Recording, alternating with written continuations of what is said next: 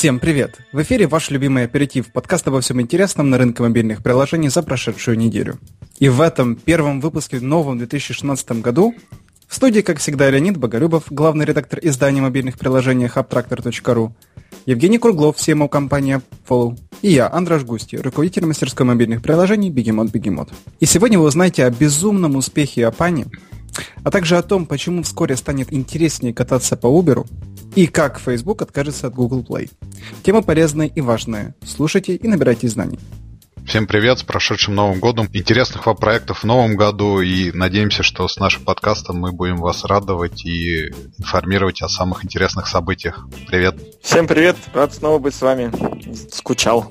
Давайте поговорим про Апани, фирма мобильной аналитики, которую все мы знаем, существует почти 6 лет. Новый раунд 63 миллиона в серии Е, почти год с прошедшего раунда в 55 миллионов, и общая сумма инвестиций достигла 157 миллионов. Такая гигантская сумма для мобильной аналитики. Деньги собирается потратить на ускорение своего роста, я так понимаю, на развитие в каких-то иных регионах, кроме тех, в которых она присутствует, на покупку каких-то новых сервисов. В прошлом году она купила купила MobiDia, сервис мобильной аналитики, и также, насколько я помню, Distima. Сумма неизвестна, но, я так понимаю, поглощение продолжится, и развитие Апани будет идти семимильными шагами. Вот с этой точки зрения особенно интересно мнение представителей Апфолу, потому что я, честно говоря, об этой новости инвестиций в Апани узнал от Анатолия Шерифулина, и как вот Апфолу смотрит на такие большие инвестиции на такого конкурента в лице Апани, что будет и как будет развиваться эта область. То есть вот так вот прямо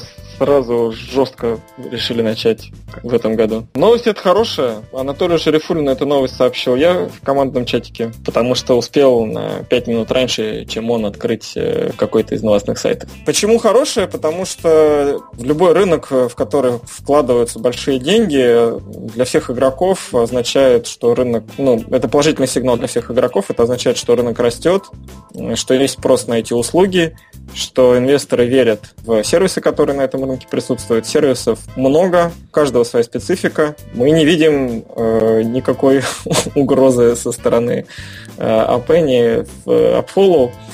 Как пока, наверное, и Appenny не видит никакой угрозы со стороны нас э, к себе. Вот. Я вообще с удивлением узнал, что бывают раунды серии Е.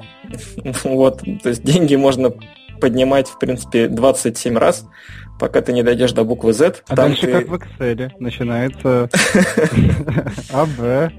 Да, ну, либо... А, а, еще, ты, ты что забыл. А, да. А, вот, ну, либо IPO, вот, либо, э, как это, иск о банкротстве, вот, ну, и так далее. Не, не знаю. Так в одном ряду, вот сначала у тебя IPO, потом... Да, вот, ну, зависит от того, как долго ты поднимал раунд. Там вот какой раунд сейчас Foursquare поднял, они подняли раунд в три раза меньше оценки, чем предыдущий раунд. Так что всякое бывает. Я, честно говоря, даже не знаю, что именно сказать. Тут, наверное, полезно для нас э, знать, что Апенни в каком-то своем очередном отчете написал о важности э, слежения за конкурентами и конкурентного, конкурентной аналитики, ровно то, что мы делаем. Будут они это делать или не будут они это делать э, у себя, или они купят, например, Upfollow, время покажет. Тут это все гадание на кофейной гуще. Но очевидно, что деньги им нужны, как мне кажется, в первую очередь именно для каких-то новых покупок, потому что раунд достаточно большой, при том, что компания, насколько я знаю, находится в профите, то есть у нее нет необходимости финансирования Э, собственно, операционной деятельности за счет э, инвесторских денег. Ну, возможно, там также говорится о том, что они хотят открывать новые офисы. Ну, возможно, вот под открытием новых офисов подразумевается вот то самое ускорение. Собственно, и все. А вы уже подкатывали к э, Апане? Э, нет. А почему? А мы вырежем это? Нет. Ну, тогда я потом вам скажу, когда закончится подкаст. Нет, ну, э, тут давайте так. О Пане в их headquarters нам, грубо говоря, еще рано. Нам, в принципе, рано, я думаю, общаться с кем бы то ни было из таких крупных аналитических систем, потому что наш проект еще достаточно молодой, даже если они, например, скажут, окей, мы вас покупаем, цена, которую они могут предложить, она, скорее всего, будет очень маленькая. Это, ну, грубо говоря, неинтересно. Другое дело, что есть риск, э, что пока мы там будем нагонять цену, а, а они сделают свое и потом не захотят вас купить, ну, это всегда есть э, такая опция. Но в любом случае, сейчас просто нет смысла даже разговаривать ни с кем из э, таких потенциальных системных инвесторов по той, даже, даже, даже если бы они сказали, окей, мы вас не покупаем 100%, а давайте мы вам там, не знаю, раунд закроем, это все равно было бы плохо для нас, потому что если вот мы сервис мобильной аналитики, и у нас один из раундов закрыт Апенни, который, допустим, владеет, я не знаю, там 10-15%, это, в принципе, означает, что больше никакой другой системный инвестор уже в нас не посмотрит, потому что у нас в акционерах сидит э, конкурент другого сервиса. Поэтому обычно никто на таких ранних стадиях не привлекает потенциального покупателя качестве инвестора, и очень редко кто-то продается. Слушай, а вот ты, ты, ты так говоришь, вот явно ощущается, что вы это размышляли над этим. Мы проговаривали, ну, да. конечно, конечно. Это проговаривалось часто с инвесторами, потому что инвесторы те же самые спрашивают, вот, а, а, а там, что, как вы видите себя через 5 лет? Для инвесторов один из, одна из опций – это выход через продажу стратегическому партнеру. И понятно, что такие крупные аналитические сервисы типа Penny, они являются условно потенциальными вот такими стратегическими партнерами. Поэтому все, все эти темы и проговариваются. А вот вы рассматриваете это как-то ну, самый желаемый исход событий? Ну, я не могу сказать, что это самый желаемый исход событий. Это один из возможных вариантов. Но никто из нас не так вот не рассчитывает, что вот именно Апенни нас купит, и, и все делается только ради этого. А какой для вас вообще желаемый выход? Ну, а, один из желаемых выходов – это продажа стратегу. Но это один из вариантов. Но вот один умный человек нам сказал в свое время, что никогда э, не стоит зацикливаться только на одной идее. Вы будете развивать свой сервис, и через два года вы поймете, что вы не захотите продавать его никакому стратегическому инвестору, захотите делать его самостоятельно, двигать дальше, и не знать э, проблем никаких там, связанных с, там, с продажами, инвесторами и всем остальным. Это, это возможный исход. Вот. Чаще всего мы говорим о том, что мы видим своей целью по получению оценки компании на уровне 10 миллионов долларов. Но вот дальше мы, как бы все остальное мы оставляем за скобками. Есть, извини, я сейчас закончу. Есть такой товарищ Илка Панамин, SEO компании Supercell. Он когда нам э, в стартап сауне делал свой мастер-класс, он сказал такую вещь, что у Supercell нет никаких планов дальше 6 месяцев. Просто потому, что за 6 месяцев ситуация может так сильно измениться, что нет никакого смысла планировать ну, на какой-то длинный период. Поэтому у них есть там такая большая цель на 5 лет. Она туманная, там, ну, условно, быть игровой компанией номер один в мире. А все остальное планирование у них ровно на 6 месяцев, и не больше. Так получилось, что компания Follow, сама того не ведая, вот следует э, такому же принципу. Мы планируем на 6 месяцев сейчас. И это для нас оптимальная стратегия, потому что ситуация на рынке быстро меняется. Э, мы меняемся, и продукт наш меняется. через 6 месяцев э, все может поменяться, и мы скажем, да, мы хотим продаваться и только о пенни, и только за 100 тысяч миллионов фунтов стерлингов. 100-500. Да.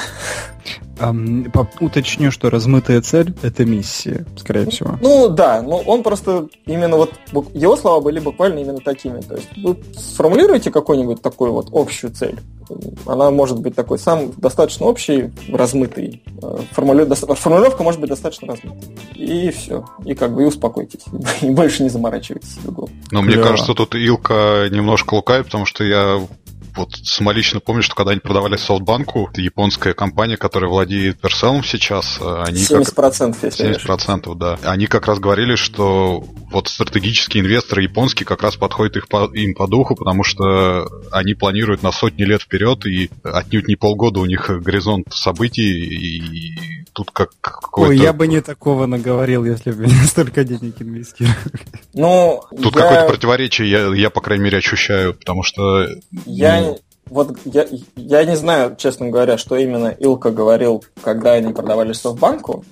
Не помню этого. Но вот зато, но вот то, что он нам сказал в стартап сауне, вот это я готов зуб дать, потому что это вот ровно точно, как э, я это услышал, и это услышали все. То есть это не моя личная галлюцинация, это наша общая была галлюцинация всех кто присутствовал на его мастер-классе. Так что, ну, не знаю, может быть, они ставили себе цель на сто лет вперед, и как раз SoftBank в эту цель попал чуть раньше, чем сто лет. То есть они получили инвестиции, и планирование на сто лет у них закончилось, и нормально началось на полгода. Все с напряжением следим за их новой игрой. Она попала top grossing во всех странах, где был soft launch, что означает, ну, это что хороший знак. То есть очень может быть, что очень скоро состоится глобальный запуск. Окей, у меня тогда вопрос э, такой. Вот у меня есть ощущение, что рынок, ну не рынок, а ситуация с сервисами мобильной аналитики как-то немного затухает, потому что вот в 2015 году крупные становились крупнее, мелкие становились мельче, и у них возникали большие проблемы. На этой же неделе Mixpanel, например, объявил об увольнении, там порядка 10% у них ушло людей. Так ли это на самом деле, и насколько сложен, сложен сейчас вот этот рынок, и имеет ли смысл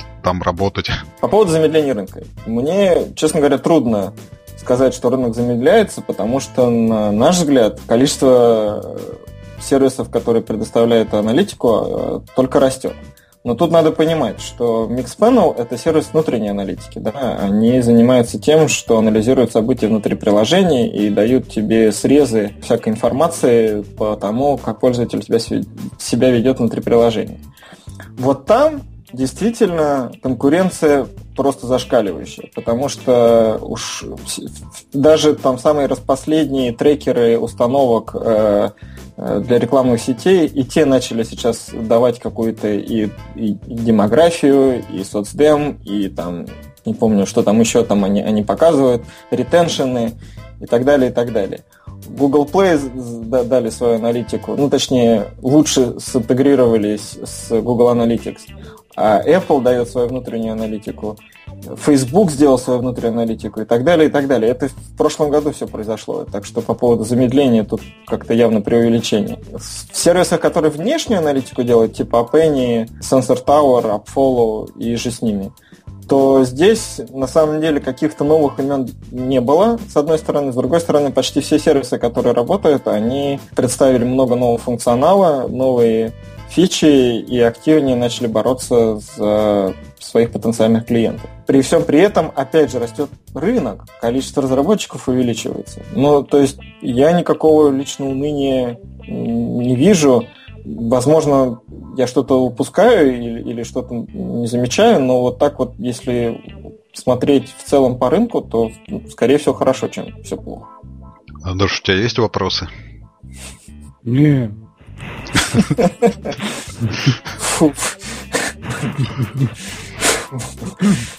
Давайте дальше.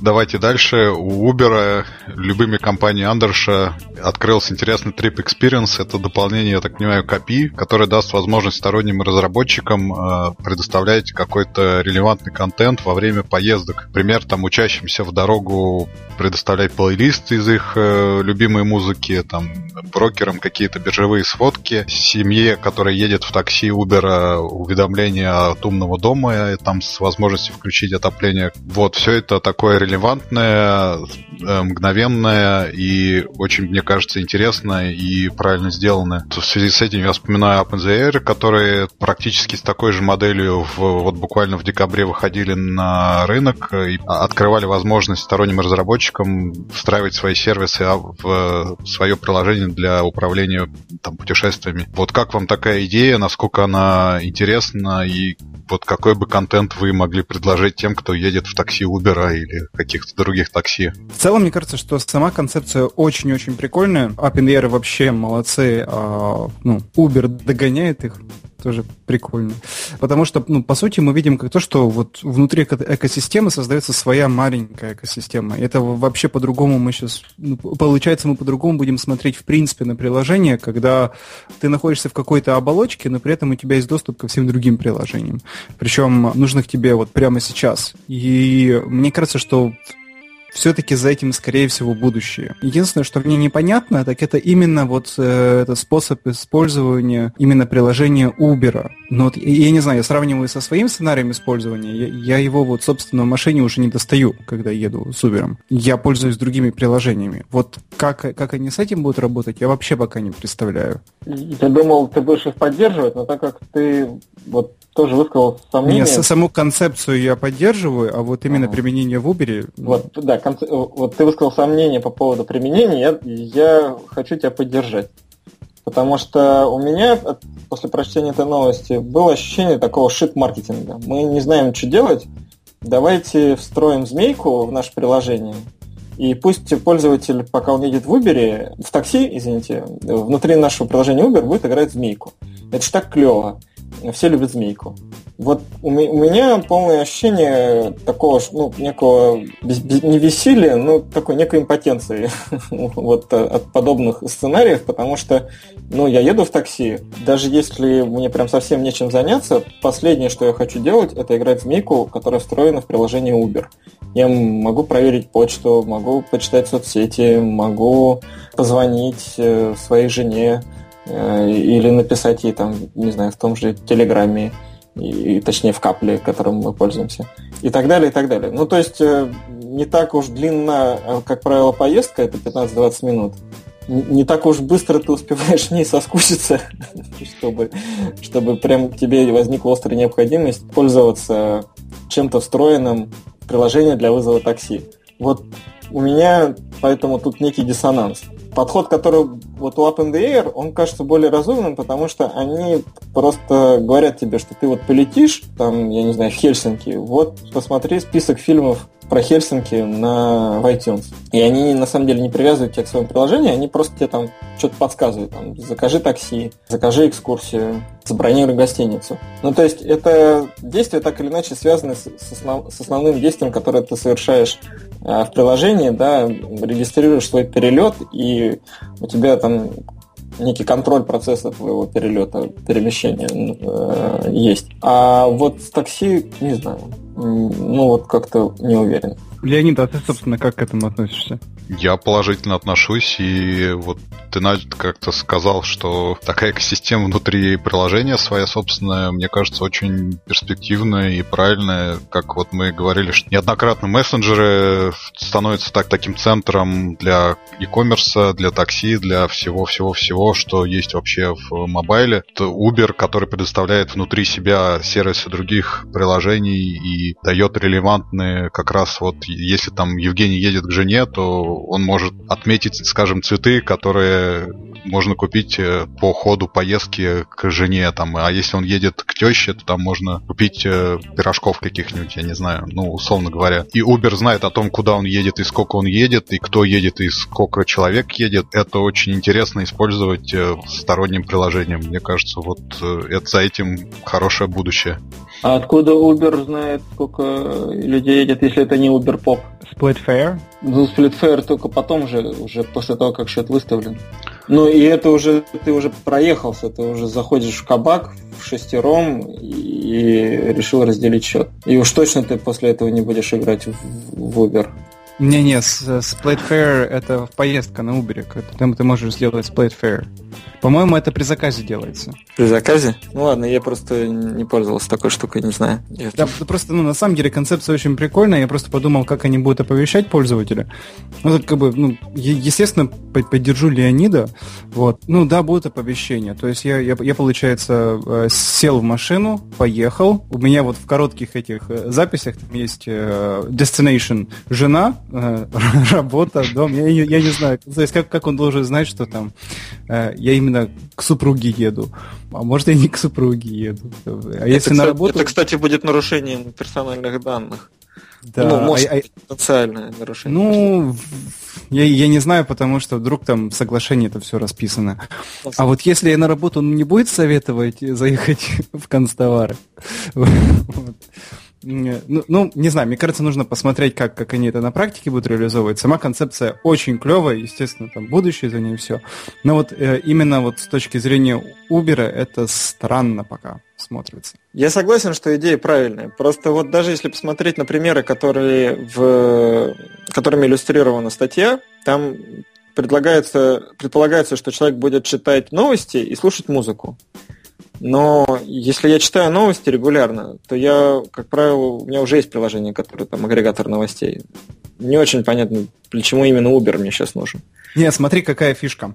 Ты, в общем, э, сел себе в машину, смотришь по сторонам, начал, начал болтать с водителем, он тебе рассказывает про а, чего-то там. Э, и тут тебе приходит оповещение. Тын-дын, а не хотите ли вы прочитать ваши новости? И оповещение приходит с Uber. Ты такой, о, да, прикольно.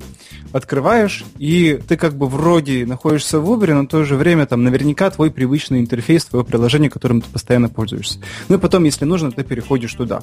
Таким образом, получается ну, ретеншн Uber по сессиям во время поездки ни к чему, а вот новостное приложение выигрывает, потому что иначе ты мог заболтаться с тем водителем, а приложение не знало бы, что ты находишься в пути и скучаешь.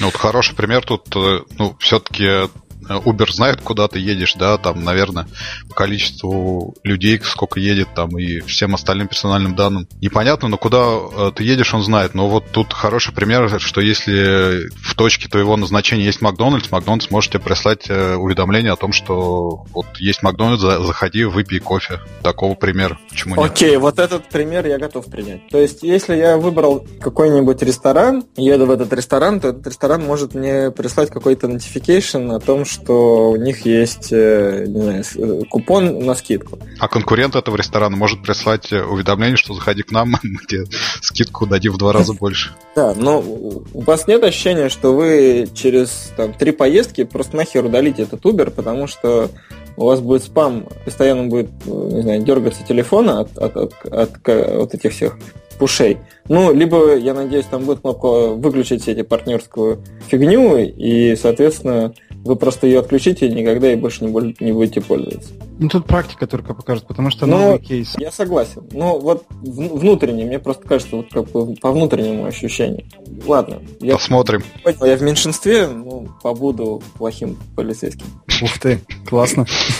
Ладно, давайте тогда последние наши новости о интересного Facebook, э, любимом приложении уже Евгения. Вот э, компания, как говорят, намеренно саботировала работу приложения своего на Android, то есть э, показывала пользователям ошибки, не работала. Еще раз отмечу, что это намеренно. Она так тестировала лояльность пользователей и выяснила, что на самом деле люди не прекращали, не могут оторваться от Facebook, и что даже если у них приложение не работает, они пользуются пользуются веб-версией, и от Facebook никуда не деться, и привязанность к нему больше всех ошибок, больше всех там э, недоразумений, и даже не работающее приложение не останавливает их от социальной своей активности. Ну а сама эта программа, или я не знаю, как компания, объясняется тем, что Facebook хочет освободиться из плена Google, отойти от распространения приложений из Google Play, и компания Facebook хочет реализовывать свои приложения вне самого главного магазина андроидного и заняться таким вот с э, сторонним, сторонней загрузкой, сторонним распространением своего приложения на андроиде. Вот зачем, как вам кажется, это нужно Фейсбуку и почему настолько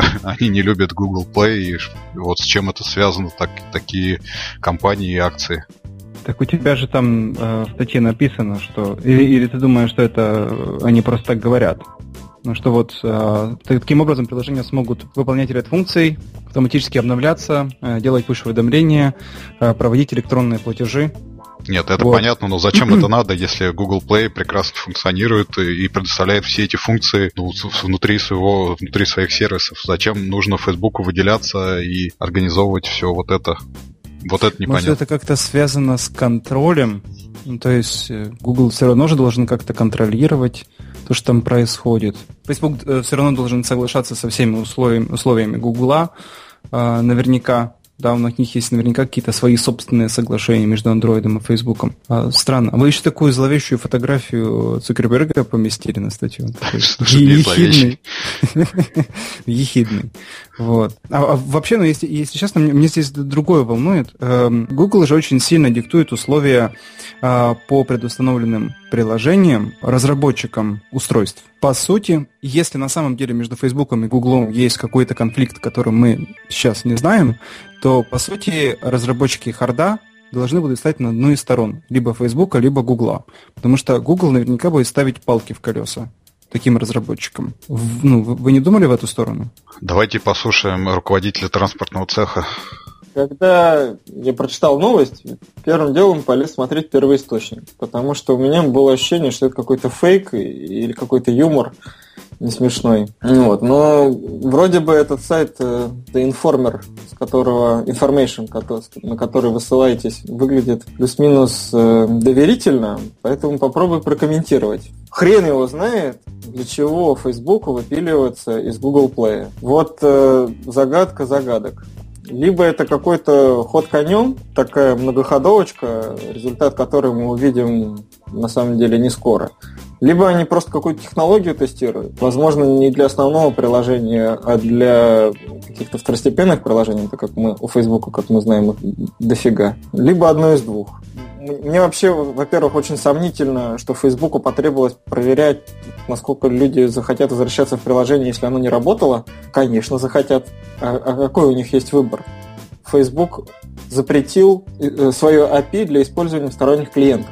Вы не можете получить доступ к Facebook никак по-другому, кроме как используя приложение Facebook. Какое, какие еще могут быть опции? Вконтакт. Ну, это тоже как бы смешно. Скорее всего, ну, если у меня сломалось, вдруг сломалось, или все время вылетает приложение на телефоне, я просто зайду через браузер, конечно, не тот user experience, но это лучше, чем ничего. Вот. Не думаю, что они и браузер тоже ломали. Насчет выпиливания из Google Play это какая-то странная вещь, и у меня нет никаких идей, для чего это может понадобиться. Я тут пытаюсь найти какие-нибудь другие источники, но пока только два источника нашел. Может, на самом деле какой-нибудь фейк? Леонид? Не, знаю, я вот хочу узнать. Давайте часто с этого ресурса... позовем Марка Цукерберга. Часто с этого ресурса новости пере, перепечатываете? Нет, там... ну периодически случается. Он, насколько я помню, в фейках не был задействован. Отход от Google Play, не выпиливание, а присутствие вне Google Play имеет смысл, например, для того же Китая, потому что там э, сервисы хоть и планируются к запуску вот в этом году, но вот сколько-то пять лет до этого не работали. И, соответственно, смысл нахождения вне Google Play э, для таких стран как минимум есть. Это, во-первых. Во-вторых, вот э, про, про предустановку тоже правильно совершенно сказали. Предустановка на смартфоны с Google Play вряд ли возможна. Мы помним все Яндекс, э, который там буйно судился с Гуглом вот в России, по крайней мере, на, на смартфоны с открытым андроидом предустанавливать э, приложение с сервисами Google Play тоже не имеет особого смысла. Наверное, технически вряд ли возможно. И для таких вариантов наличие приложения, не использующего сервиса Google Play, оно вполне адекватно и нормально выглядит. Ну, то есть тут не идет э, речь, по-моему, о том, что Facebook удалится из Google Play и перейдет на собственное распространение приложений. Скорее всего, тут речь идет о параллельном существовании как приложения в Google Play от Facebook, так и его существования вне, э, ну, как бы в свободном виде, в который люди могут скачать для того же Цианогена и и там для Китая, и для всех остальных, кто не может использовать Google Play. Вот такие два, как минимум, вопроса, мне кажется, вполне справедливы. Но Facebook в Китае запрещен кардинально. Он не запрещен для распространения через Google Play и, и, как, ну, как источник Facebook, а он в принципе там недоступен. Поэтому даже если смочь установить приложение на телефон, воспользоваться им все равно не получится. Китайцы даже VPN блокируют, чтобы люди не могли обходить firewall великий китайский. Поэтому не, ну, все равно не очевидно, что это поможет им в распространении на Китай. Хотя, ну, может быть. То есть это, наверное, самая лучшая версия Может быть, как раз Facebook и планирует запускаться в Китае, и для этого им нужно приложение, которое отвязано от Google Play. Ну, окей, поправка с отсутствием Facebook вообще в Китае принимается, ну, тогда фиг знает. Ну вот, нет, ну, может быть какой-то хитрый ход, но все равно, скорее, в общем, скорее это просто похоже на какой-то минорный тест. Инженерам Facebook было скучно, они такие, а давайте попробуем выпилиться из Google Play и искусственно помехи пользователям встраивать. Вот. И они там, не знаю, весело провели новогодние выходные. А, а или, или наоборот, туда знаете кто? Туда, ну, во-первых, да, во-первых, агенты ВКонтакта туда прокрались и стали ломать Facebook. Во-вторых, э, инженеры Фейсбука, их совесть заела, они такие, блин, люди сидят в Фейсбуке вместо того, чтобы кататься на самках. Давайте и, им поломаем. Короче, сломали Фейсбук, да, и люди все пошли кататься на самках. Слушайте, пока вы тут э, обсуждали, я вот параллельно искал инфу. Пока и вы вот... ты хотел сказать, да? Да, да, вот. Эм, издания типа Variety, то есть более такие публичные истории, и вот еще Tech Times, нашел следующее, что, во-первых, э, все-таки вроде как Facebook планирует запустить собственный Android App Store, и там поговаривают об этом, насколько это публично, пока непонятно, ну, скорее всего, нет. И вот этот вот тест вроде как они на самом деле делали, но тут поправка, это сообщение по слухам вот, внутренних сорсов каких-то. Вот. И делается это для того, потому что между Facebook и Android уже э, несколько лет назревают довольно такие напряженные отношения. И вроде как Facebook планирует э, вот этот вот сценарий на случай, если совсем все будет плохо, и конфликт зайдет вообще, вот заведет в никуда. И для того, чтобы у них был э, ход конем на тот случай, если Google запретит наличие Facebook на Android. Ну, э, нам кажется, это, в принципе, как-то вот вообще невероятно. Ну, ну то есть это бред, мне кажется. Вот так.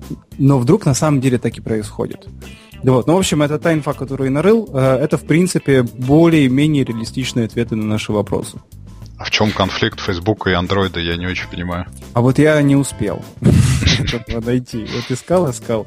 Это уже другие источники надо искать. Да, это другие источники. Ну, в принципе, так как есть у них эта концепция фейс...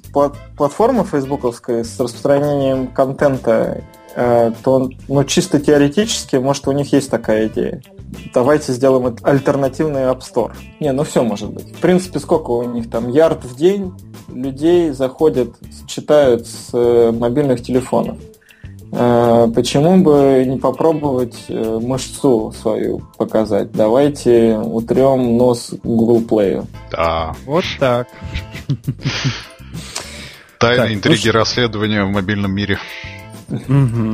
Ну, как, как бы звучит бредово, ну, хрен его знает. Вот, ну что ж, у нас такие разноплановые новости были. Январь начинается. В России он традиционно начинается медленно. А я вам скажу, он не только в России начинается медленно. Мне тут есть товарищи из других стран, которые раскачиваются, наверное, еще более медленнее, чем в России. Желаю всем, чтобы этот жуткий, утомительный процесс быстрее закончился, и все уже начали работать. Да, давайте раскачаемся и будем делать хорошие проекты, хорошие приложения. С Новым годом вперед! Давайте записывать хорошие подкасты и не записывать плохие подкасты. А этот хороший был. Это был отличный подкаст, потому что он первый в 2016 году. О, Ура. и... Да, я, я хотел сказать, что, конечно, длинные эти праздники надо запрещать. Это такая беспредел. Просто беспредел. Но два, это... но три дня ну, ну, ну хорошо, ну 4, ну максимум. Ну и то, 4 перебор. Ну 3 дня, мне кажется, вполне достаточно, чтобы Новый год встретить, а потом надо на работу. Слушал какое-то американское шоу э, на днях, где тоже шутили про их длинные новогодние праздники, что вот типа ты сначала радуешься новогодним праздникам, а потом они заканчиваются, и ты понимаешь, что ты проснулся из ужасного пятидневного сна. Красиво. Да. Вот, ну что ж, всем прекрасной недели, прекрасного месяца, прекрасного года. Пока. Пока. До новых встреч. Пока.